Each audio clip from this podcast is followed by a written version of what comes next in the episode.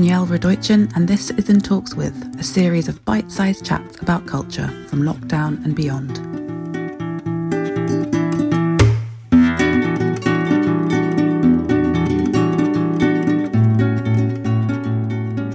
Kendell Geers, welcome to the In Talks With podcast. Um, we're recording over the internet on the 24th of June 2020. I'm in England and you're in yes, Brussels, indeed. I believe. Uh, thank you very much. I'm happy to be here. You're an artist who describes yourself as an, an animistic activist.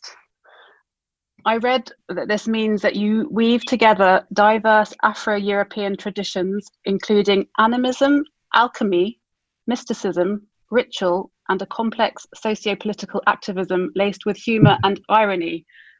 That's quite quite a list. I quite like to invent words, and so I, you know, invented this word animistic activist, and um, it's one word, and the capitalization is also important um, because the, the various the capitals then break down the, the word um, because it's also very much part of my research into language, the limits of language. Um, so the animistic part, well, you know, that's very very easy to understand, um, and it speaks about my roots as an African person born in Africa. But at the same time, um, of course, my ancestors are Dutch. Um, but having been in South Africa for 300 years, it begs the question when does one become indigenous? At what point does one become an African?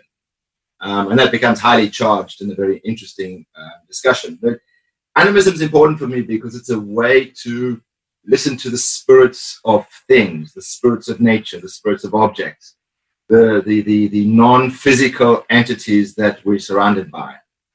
Um, now, of course, the Europeans would call that mysticism, so that's animistic. So the mystic part would be where alchemy fits in. And I feel as an artist a great responsibility in the idea of transformation.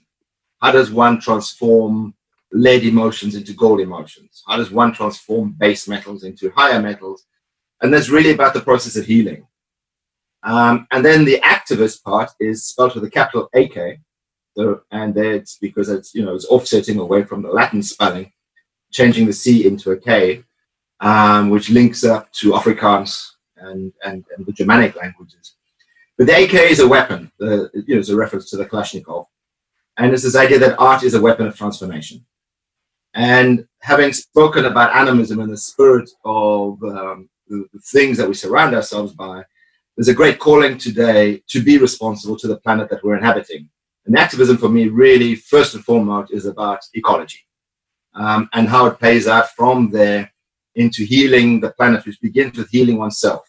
And in order to heal oneself, one has to address all kinds of prejudice, from misogyny through to sexism, through to racism, through to um, you know all that all that bad education that we've received since many generations that we might call habit, which we assume to be common sense, which we assume to be the way things are done because that's the way they've always been done. Um, and the activism now you see playing out today, either in terms of the Black Lives Matter movement or in terms of the, the COVID pandemic, this need for healing and addressing um, the assumptions that our parents or teachers or previous generations have just left us to to to to deal with. You grew up in South Africa, um, and apart from the obvious, what sparked your political mindset? You know, there's a series of things that I grew up in a working class white family, which is not the let's say the the cliche that people outside South Africa would like to think of. Um, you know, thinking that all white people were wealthy. Well, that's not true. It was a working class family, and it was an extremely racist family. Um, and there was a lot. There's a great deal of violence in the in the domestic situation. A great deal of violence in the in the family traditions. And at some point, I must have been 12 or 13. Um, I was beaten up by my family, by my uncles, by my father, for asking the wrong questions. And the questions were simply, "Why is Mandela in jail?" Um, and what, we can go into the, the construction of that morality. Um, but it was basically once I lost faith in the, the, the, the, way ethics or morality had been played out in my, in my family, once I lost faith in the father, literally in a very evil way, um, that, that then, then, then the dominoes started to tumble. And at that point, you realize, but wait a minute, the problem is not just inside the family. The problem is wider than that. And by the age of 15, I ran away from home and ended up joining the anti-apartheid movement. And just it was a tail end between 1984 and 1989. I was extremely involved in the, in the as an activist. Um, ended up on trial for treason. Um, went into exile as a refugee, a blonde-haired, blue-eyed refugee, and then went back to South Africa um, when Mandela was released in 1990 to be part of rebuilding the country. What took you to Brussels? Well, I mean, I lived in South Africa all the way through until the year 2000. Um, and then, you know, the, the post apartheid South Africa um, didn't turn out to be the rainbow that everybody speaks of. You know, it became a land of corruption, rape, and murder. Um, and, you know, Nietzsche says, be careful when you look into the abyss, because the abyss looks back into you. And be careful when you fight a monster, you don't become a monster. And I was becoming a monster um, living in South Africa, so I needed to, to, to get away. Um, and I came to Europe for the second exile. Um, I was living in London at the time. I lived through. I lived in Berlin. And, you know, a number of the, the, big cities in Europe. Um, and eventually, I ended up in Brussels because it's the most heterogeneous society that I have found in Europe. Heterogeneous, not in the sense of the numbers of people, because it's a small city, which I like, but heterogeneous in the sense that you have in a very small city so many different kinds of people living. You don't you don't have the ghettos that you would have in London or in Paris, where it is heterogeneous, but everybody's like pushed into the suburbs or pushed out, um, and you end up with these large communities of different kinds of people. Whereas in Brussels, everybody's living together, wealthy people, poor people, especially in the downtown area, um, and and you have really a very very very mixed group of people of all sorts of nationalities, and uh, this this you know helps me to feel at home in terms of my identity and the contradiction of being a white African. Now, earlier this year, you had a solo show at the Stephen Friedman Gallery called Love by Any Means Necessary. The title derives from the protest movements of the 1960s and is inspired by a statement by Malcolm X about the use of violence in political liberation. I wanted to read a quote out that you um, gave in an interview. You said, In the wake of more than a century marked by affluence, we now stand at a dangerous crossroads the land rights claims in South Africa, the fence along the USA border, abortion rights in Alabama, the European refugee crisis, the Gilets jaunes, Brexit, and climate change are not separate problems, but all simply facets of one larger problem of disintegration, dissolution, alienation, denial, segmentation, prejudice, and bigotry in the name of profit. Now, this was earlier in the year, maybe back in February, I think, when your exhibition opened. And your words when I read back read them, you know, they seem particularly prescient um, given what the world has been going through in the past few months. Do you see yourself as an agent for drawing attention to these things, and are you actually making a call for change? Um, or is what you're saying is it primarily a sort of anti-capitalist demand that you're making that's about half a dozen different questions in one sentence um, and the answer to, to, to the question i guess is a simple yes I guess this be a qualified yes. Um, I know, I understand very well my limitations as an artist because the language I speak is art. I'm not a politician. Um, I can't simplify things in the way politicians can. I can't give singular answers which are about right or wrong, black or white. However, having said that, um, the contradictions and the complexities of experience uh, are certainly my craft and I can speak about emotions and I can speak about the human condition in ways that um, politicians cannot. And with art, we are able to speak the truth in complex ways where we can speak about the connection between um, the ecology and Black Lives Matter. Um, and with art, we can draw a big picture. Um, and from the big picture, one is able to um, then hone into the details and, and begin from there to um, try to dissect the problems in order to search out solutions. Um, and the, you know, the great weapon of art for me is perception, because the thing is that art changes the world one perception at a time. So the way, if we can change the way we see the world that we're inhabiting, um, and art is the greatest way of doing that because it helps you also to look in the mirror at yourself you seem to be speaking out about a wide range of issues facing the world today, from climate change, um, abortion rights, um, civil rights. are I mean I'm thinking of um, you know the piece the, the piece from the show which was called Love by Any Means Necessary and which contains those words um, and sort of yellow flowers looks very beautiful. But also to me, and it reminded me of the protests from the 1960s when student protesters were handing out flowers when face being faced down with guns. And also there are sort of you know an ancient a piece a statue based on an ancient tribal piece of a, a sort of a human figure which looks like an, a piece of ancient tribal African art, but this the wrists of the figure are sort of encir- en- encircled with chains, which is to me is a reference to slavery. Um, and I'm thinking of the um, an obelisk piece you did, um, sort of covered in shards of glass, which um, looked like a particularly threatening emblem of sexual violence to me. Um, do you feel like any of the pieces you've made have landed particularly effectively in delivering a political message? See, again, I think there one has to be one has to think of art in a in a in perhaps in a more ho- um, homeopathic sort of way, um, rather than in a Western medicine sort of way, where you take a tablet and it's an instant cure. Um, let's go back to um, this idea of the, the quote. Um, we will liberate our minds by any means necessary from from um, Malcolm X. Now, in fact, Malcolm X uh, took the quote by any means necessary from Jean-Paul Sartre, from a play that he made, and Sartre took it from Frantz Fanon, who was both a poet and also a philosopher and, and a militant philosopher at that. Um, and there we see how an idea becomes viral and how an idea can spread from one person to another person's imagination um, and, and take root in this idea of transformation, and then eventually it finds its time and space to, to blossom. Um, and indeed, you speak about you know the, the, the, the, hippie movement, you know the whole idea of the flower power.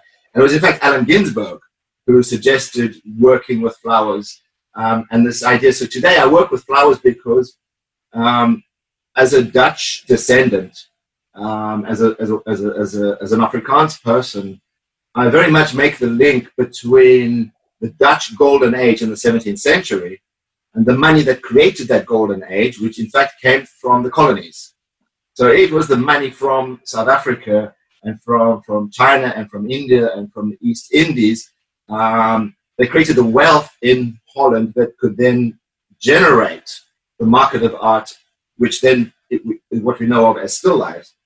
And when you look at the still lives, what are we looking at, in fact, is the wealth of that time. Because what we're presenting is the food people were eating.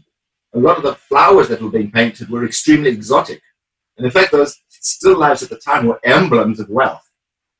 So, fast forwarding into the present, I'm trying to understand and interrogate how we can take the still life language, the still life genre, which is not a noble one, it's one of those considered one of those small ones on the side, um, a domestic um, um, form of painting. And what I'm painting, in fact, are my wounds, my scars. You know, so they called Les Fleurs de Mal from Baudelaire, another poet, the flowers of evil or the flowers of pain. Um, and I'm looking at my scars as a man, as a white man, as a white African man, understanding the contradictions, complexities, privileges, um, guilt, and all the problems that go into what it is that I am, and understanding that if I can begin to heal my being, my the artist I am, and the person that I am, I make a huge leap towards being able to heal the world around me. Do you think that art that doesn't contain a political message that's purely decorative does that have any value? I also need to, you know, put in the, the, the, the let's say the warning, the provisor, that I'm not a fan of political art, and I don't believe that my art is political simply because as a if you look at my instagram you'll see i am a political being. I certainly have political opinions and i'm not afraid of expressing my political opinions as a person. However as an artist i shy away from making works of art that are called political because one of two things happens. The person who looks at the work has two choices. Either they agree with my politics or they disagree with my politics but nothing changes. And the idea of artists announcing their politics for me is no better than the missionaries who went to Africa who were saying this is what this is right and that is wrong. I mean, you create a binary situation where there is it's, it's a very violent way of expressing yourself to assume you have the moral high ground and you are the moral authority and you have decided, and if you don't agree with the artist, well, then you're wrong. I'm much more interested in, in, in, in the space of a moral ambiguity where the work of art itself doesn't announce its politics, and instead it invites you to cross the bridge into um, translating, transforming, understanding the work of art, and then you are confronted by your own politics. So, in that sense, that the work of art invites you to think about where you stand, your politics, without judgment, and in that way, you are then more likely to have your perceptions altered. And in that way, the work has a political function rather than being political. You mentioned your Instagram account already, um, and in in which you tackle with gusto the major issues the world is grappling with today. Um, what are your thoughts on the current discussion around statues? you know, um, we speak about the colonial process, about um, how the Europeans discovered Africa, or how the Europeans discovered the Americas. Um, the, the Americas is something else, but Africa has always been on the other side of the Mediterranean. You know, Egypt was part of Africa, not part of Europe, and and there was always trade and exchange between Africa and Europe, exchange of ideas, exchange of um, um, all kinds of things. Um, and it's only after the colonial process that um, we begin to speak about Africa as this land which was discovered and saved by Europeans. And so when we look at history, you know, it's it's told from whose point of view. Now, in, in the recent, you know, I've been I've been using my my Instagram account, for instance, thinking about who am I speaking to. Now, I don't need to speak to people, protest, black people in America protesting. Don't need me to say anything to them because they know very well what they're doing and they're doing a very good job of it. However, a lot of white people um, might not realize that they're racist. And even, especially, you know, your liberal educated white person might simply say, well, I'm not racist. And of course, I, my, my question always follows, how do you know? How would you know you're not racist? Have you ever asked a black person? Do you know any black people? And of course, then you know the, the, the, the cliches would be some of my best friends are black or all lives matter. And I've been trying to use my Instagram as a way for helping white people to understand that what they think of as common sense, logic, or perhaps even good intentions might be laced with a prejudice and a racism which goes back generations because it's the habits of the past that make us uh, into what we are today. And you know, when you see Christopher Columbus, the statue of Chris, Christopher Columbus, and it says he discovered America, you're not speaking about the people who were living there before Christopher Columbus arrived. And we're not speaking about what in the aftermath of what happened after Christopher Columbus arrived. And so it's important that we also understand that history is told by the winner. Um, and right now, there's a great momentum around the world where things are changing. And it's good that you know, these public statues, these public monuments get called out to, to pose the question whose history are they speaking of? How did those statues come into being? Why are we um, making monuments to slave traders? Why are we making monuments to people who are committing crimes against humanity? And so I think it's good that these things get redressed and spoken about. Um, and um, and you know, I also on Instagram, you know, there's a lot of people will say, yeah, Black Lives Matter, but don't go looting. You know, and you know, of course, I've been trying to draw attention to the fact that the British Museum is probably the biggest museum in the world of looted objects, stolen from Greece, stolen from Africa, stolen from Asia, stolen from all over the world. Wherever the British Empire went, they were stealing, they were looting, they were raiding, and they're taking it back. And, and what it does is it becomes a museum of trophies. You know, it's, it's a bit like, you know, animals who have been hunted and have their heads cut off and stuck on the wall. And we today would say, if you have a half conscience, you'd say, well, that's not that's not okay. How is that any different than what we see in the British Museum or you know in the in, in, in, the, in the city squares all around the UK? What do you think a an answer is? Do you think it is to um, topple and remove or return these pieces to their country of origin, or do you think it's about educating and changing the messaging and putting the statues in a museum? What do you think is the well, approach? I think it's a bit of both. I mean, I think that there is, of course, concern that if um, the British Museum simply returned all the objects to the countries that they were taken from, um, those objects wouldn't be taken care of, which is probably correct. because the, the colonial process destroyed um, the local situations. They destroyed um, economies. They decimated um, the, the, the, the, palaces. They, they basically left, uh, they, they, they literally in South Africa, where the British invented the, first, the world's first concentration camp, they had a policy called scorched earth policy, where they started on the one side of the country and they burned the entire country into famine. Um, and they pretty much did that culturally and, and economically on, and on every level. So I think there is a certain um, responsibility to now to rebuild the cultural institutions in order that the objects can be returned um, to, to, to their countries of origin. And we also have to be clear that these many of these objects, um, like the, the mask of Queen Eyoba, um, you know, the, the ivory mask in the British Museum, which was stolen in 1897 during the punitive raid, this is not a mask which one puts on the face to wear for decoration. This is the crown jewels. This is given from one king to the next king or queen. Um, these are cultural heritage. Now, these works need to be returned to Nigeria from whence they came with a commitment to educating, to um, creating um, institutions in order to, to um, protect those, those, those objects. Now, I don't have a problem when the British Museum say at this point it's World Heritage. But I do have a problem with the arrogance of saying that the British are the only people who can take care of world heritage. I think they also need to share those things with the people whether from the countries where they were taken, so those people can know their own histories, so they can know their own heritage, so that they can so that they can have pride, cultural pride, emotional pride in in the the, the, the, the long untold histories of Africa. Um, as for public monuments, I am I believe both in tearing them down and also in re-educating people about them. And in a way, there this could be interesting. Um, you know, if I was a mayor of a city um, and I had the responsibility of what to do with these objects, I would do like what they do in London on, on, on, on Trafalgar Square with the fourth plinth. You know, you make these these old colonial racist um, statues available for artists to adapt, change, transform, so that we can update the history, so that we don't destroy them, but we certainly don't allow them to continue to project an image um, which is a crime against humanity as a hero.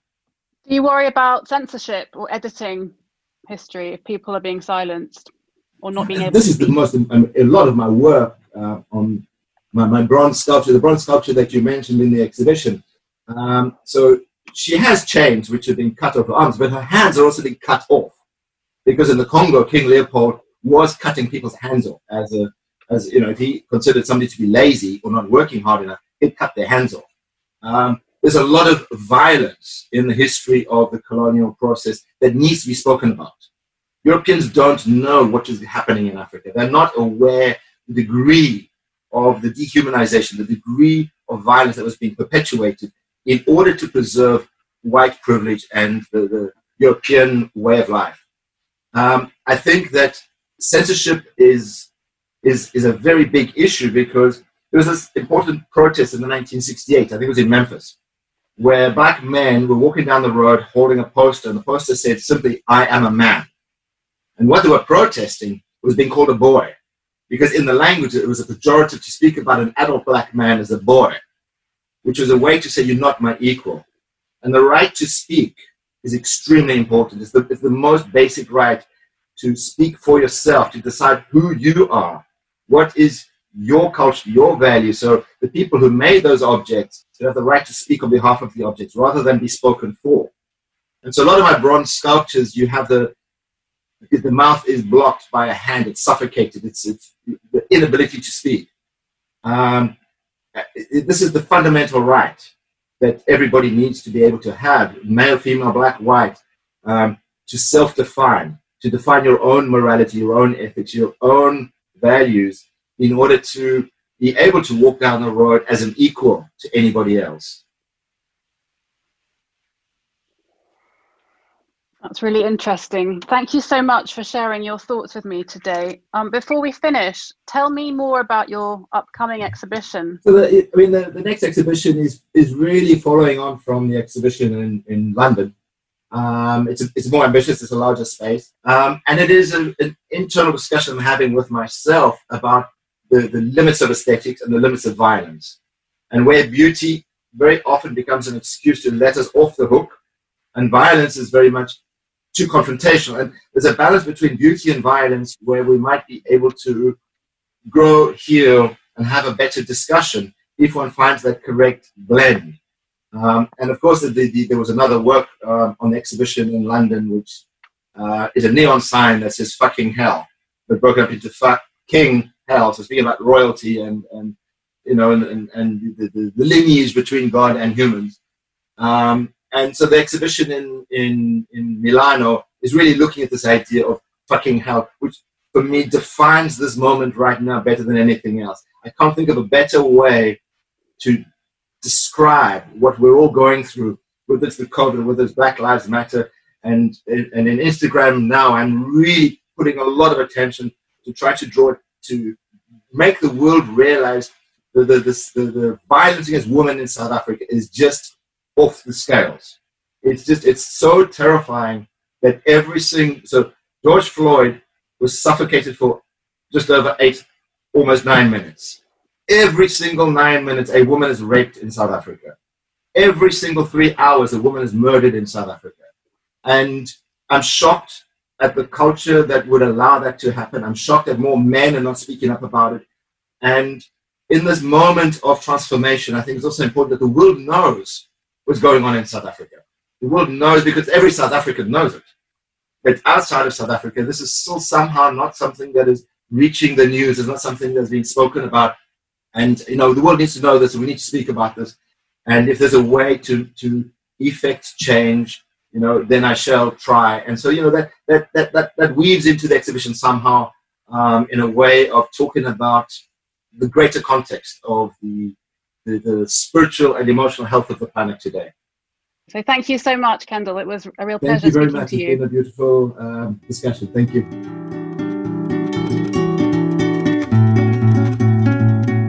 You've been listening to In Talks With, with me, Danielle Radojcin. The sound and theme music were by Wargi Productions, and the artwork is by Patrick War. If you enjoyed this episode, please pass it on to someone who you think might also like it. And of course, please do subscribe and leave a review. Thanks for listening.